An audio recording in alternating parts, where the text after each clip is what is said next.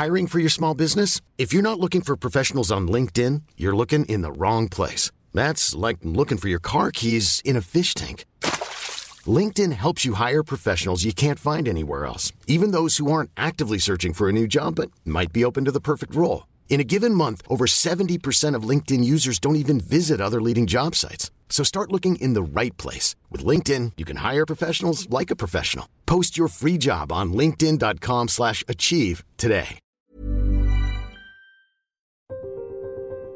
If you actually go to the market in Davao or General Santos City or Davao Oriental, you'll see um, Cavendish banana on the floor of the wet market uh, for people to get uh, feed for pigs. So whenever I see um, Cavendish banana sa Europe or sa North America, I always say, uh, we don't even eat that. Today, what we're talking about is bananas. No, really, bananas, as in the fruit. Believe it or not, bananas can tell us a lot about how the world we live in works.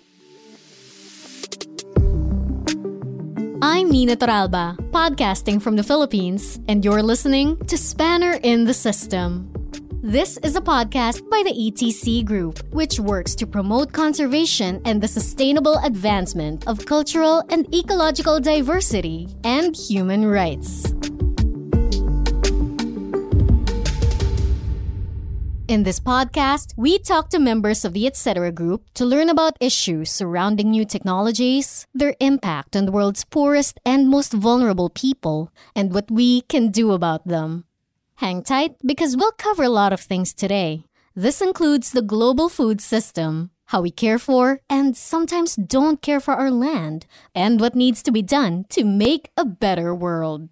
This all might sound complicated, but we can start with bananas.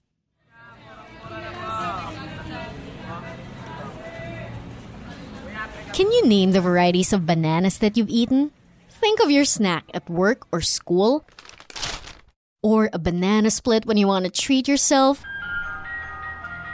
or what you put in banana bread. You can probably name only a bunch, but there are actually more than a thousand different varieties of banana. To take us through all of this, here's Neth Daño.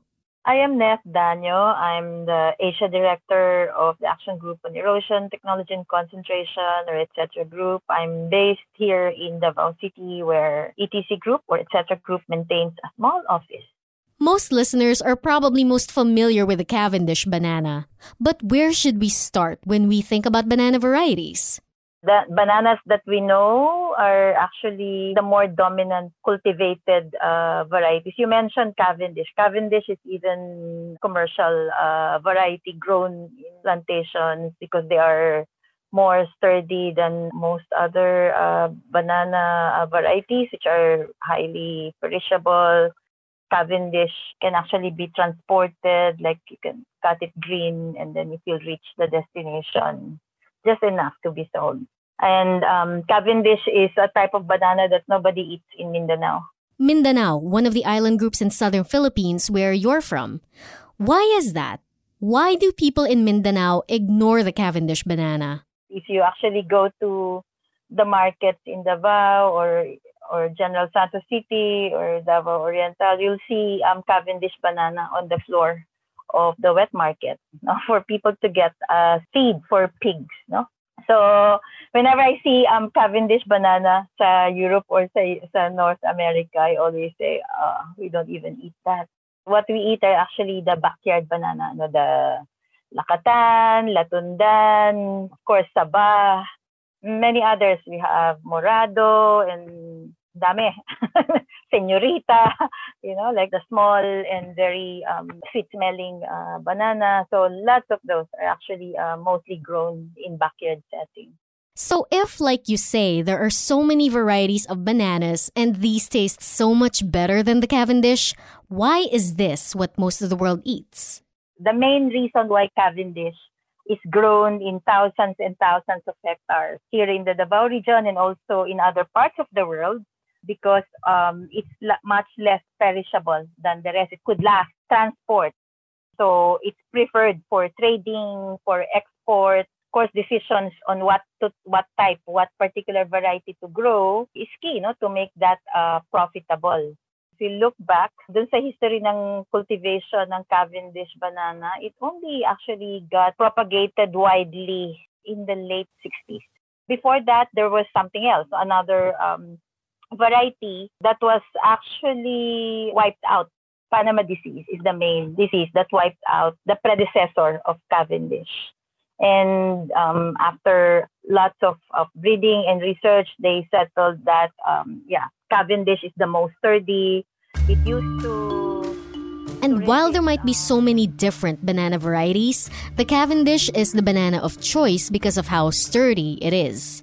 It's the banana you find in convenience stores. Pretty and bright yellow, presentable. This might not sound bad right away, but what this creates is a monoculture Neth, can you help us define this? Okay.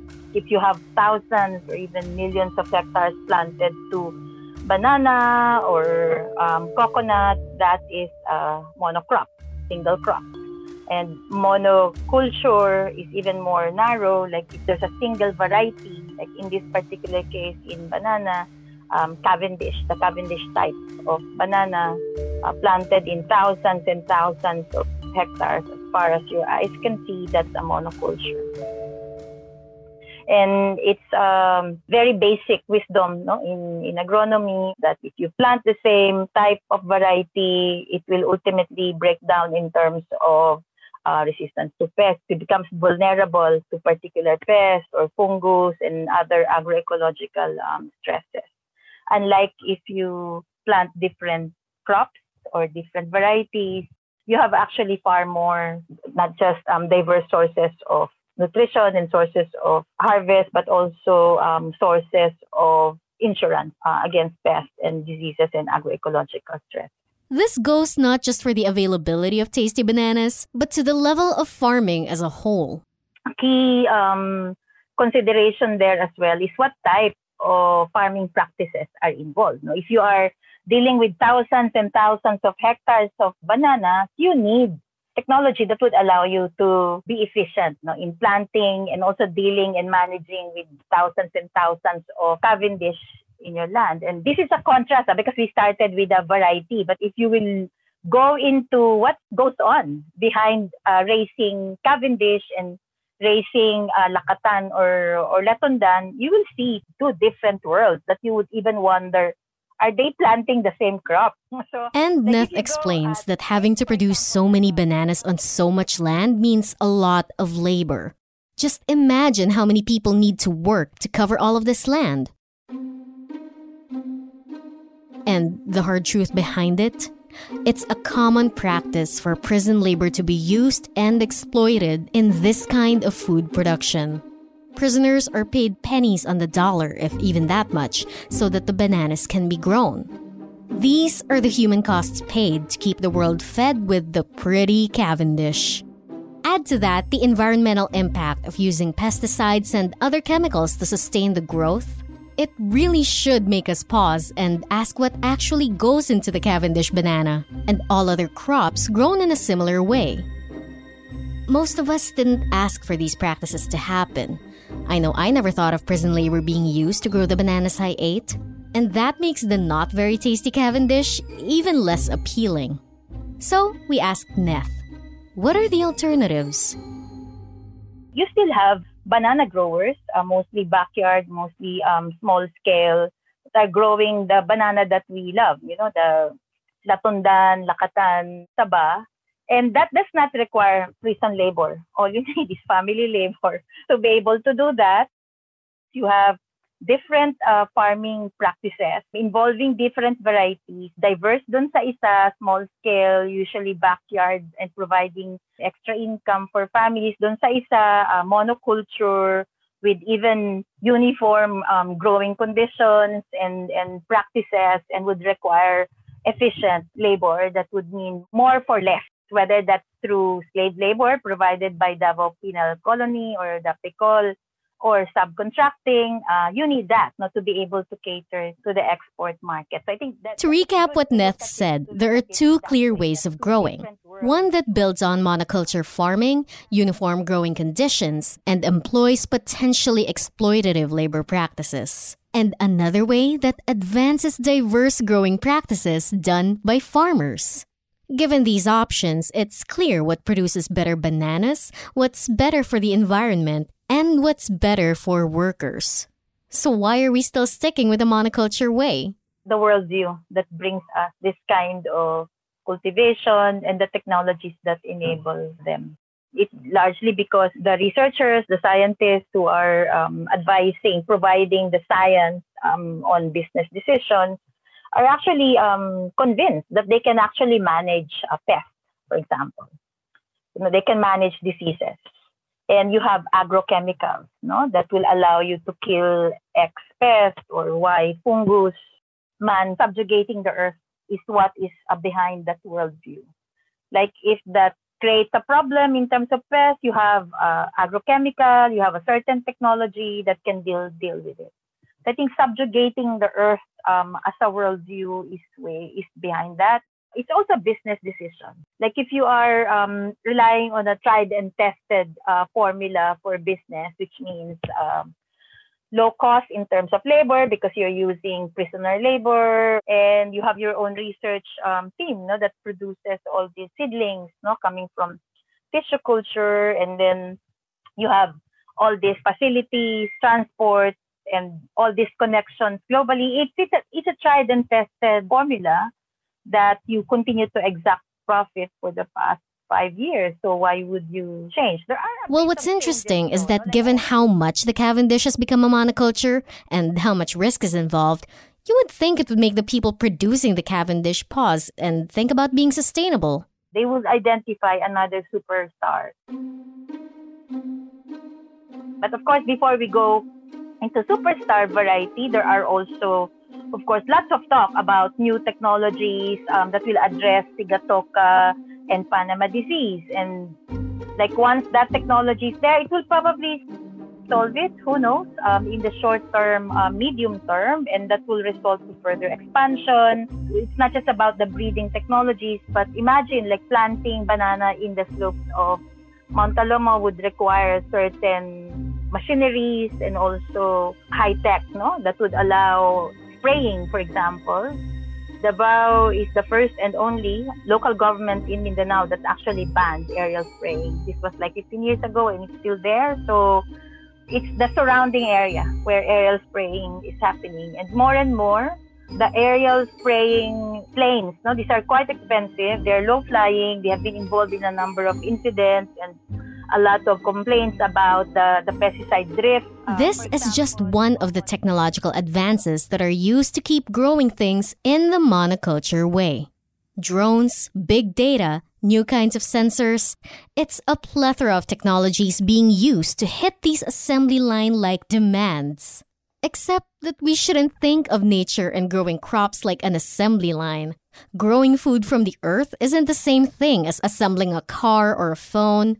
That means we need to think and view it differently from what's been happening. You have to look at the production as part of an entire business ecosystem. A big part, of course, is the consumption end. Like if you condition the mind of the, the consumer that X variety is what's good for you, because this will actually make it through um, shipping, transport, and it's cool, it's it's smooth, it looks good then that's what your consumers will buy. So you have advertising, uh, conditioning of the mind, including um, education.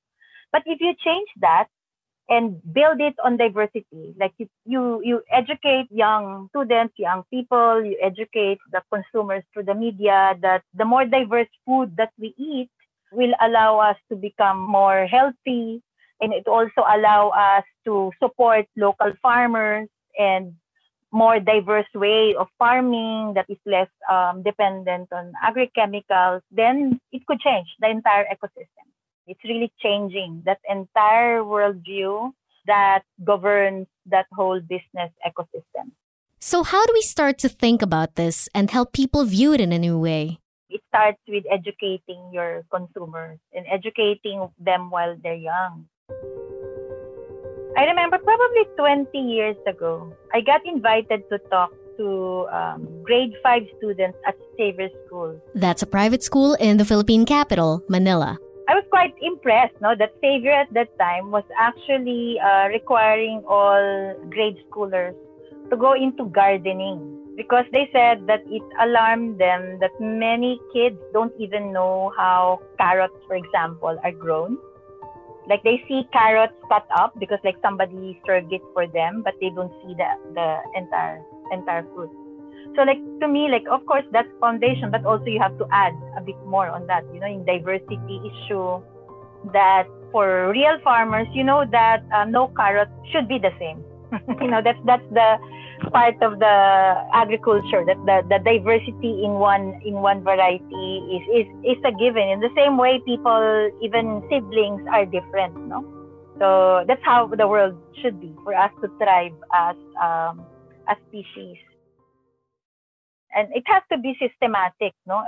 Because um, the media also have to to reinforce that that message that being different is not wrong diversity is beauty it's really encouraging. No? In the during the time of the pandemic, there are many um, models that you described that actually mushroomed across the country, where you have uh, middle class communities, urban communities that are um, linking with producers to buy um, to buy directly. But it's not just it just it shouldn't stop there. It's also really about opening up horizons in terms of um, letting the consumers um, be aware of what does it entail not to produce and the lives of people who produce and also what does a Cavendish mean, no? Um, in terms of implications to those who produce other varieties of banana, because like the more we patronize Cavendish, the less market there is for those who produce the more diverse traditional types of banana, no? And also the farming practices that go with it. Neth, I'd like you to tell us about one thing we haven't covered yet the markets where we can go to buy produce. Yeah, before pandemic, I used to travel like crazy. But for me, if I stay in a place, I always make it a point to go to the local market because it's really an eye opener in terms of how the culture, the traditional culture goes and what do people eat. It actually allows you to have a, a glimpse of what do people eat. The food we eat is actually um, the summary of, of our culture.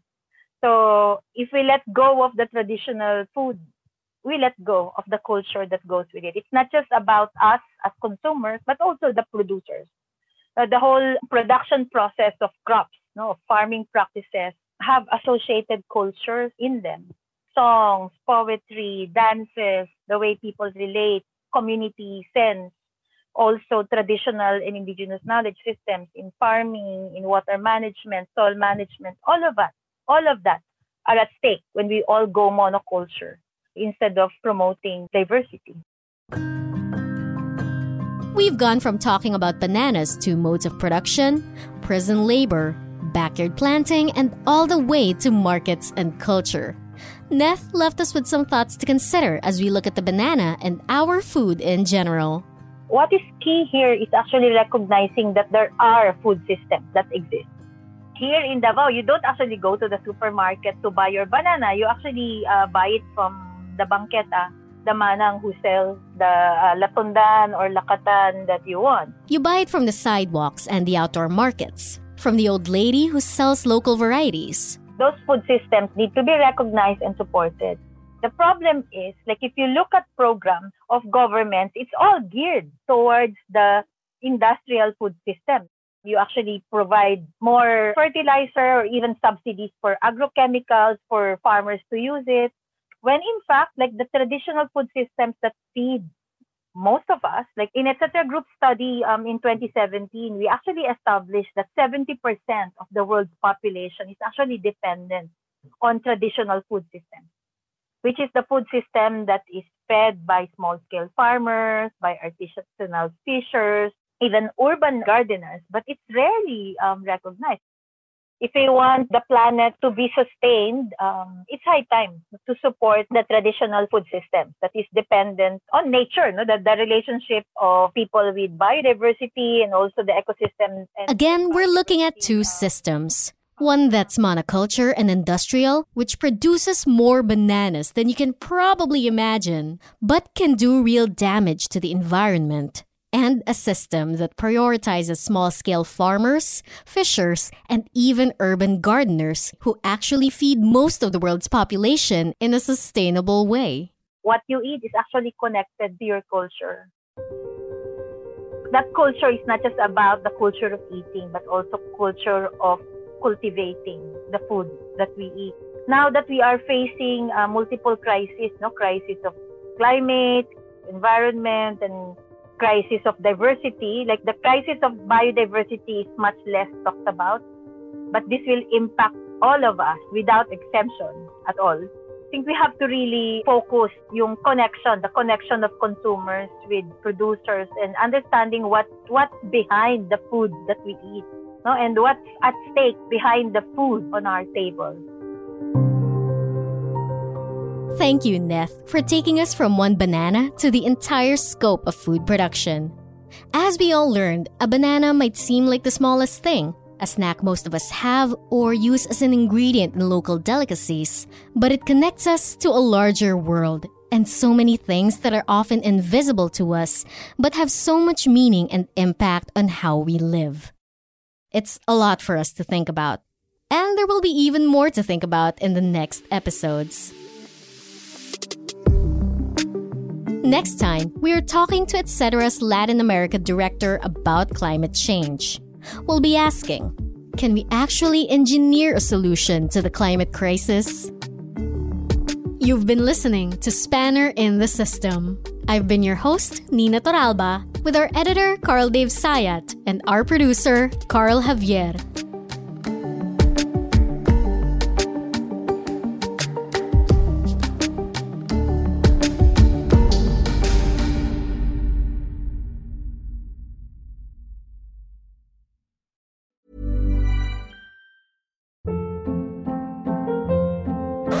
Hold up. What was that? Boring. No flavor. That was as bad as those leftovers you ate all week. Keke Palmer here, and it's time to say hello to something fresh and guilt-free. Hello Fresh. Jazz up dinner with pecan-crusted chicken or garlic butter shrimp scampi. Now that's music to my mouth. Hello Fresh. Let's get this dinner party started. Discover all the delicious possibilities at hellofresh.com.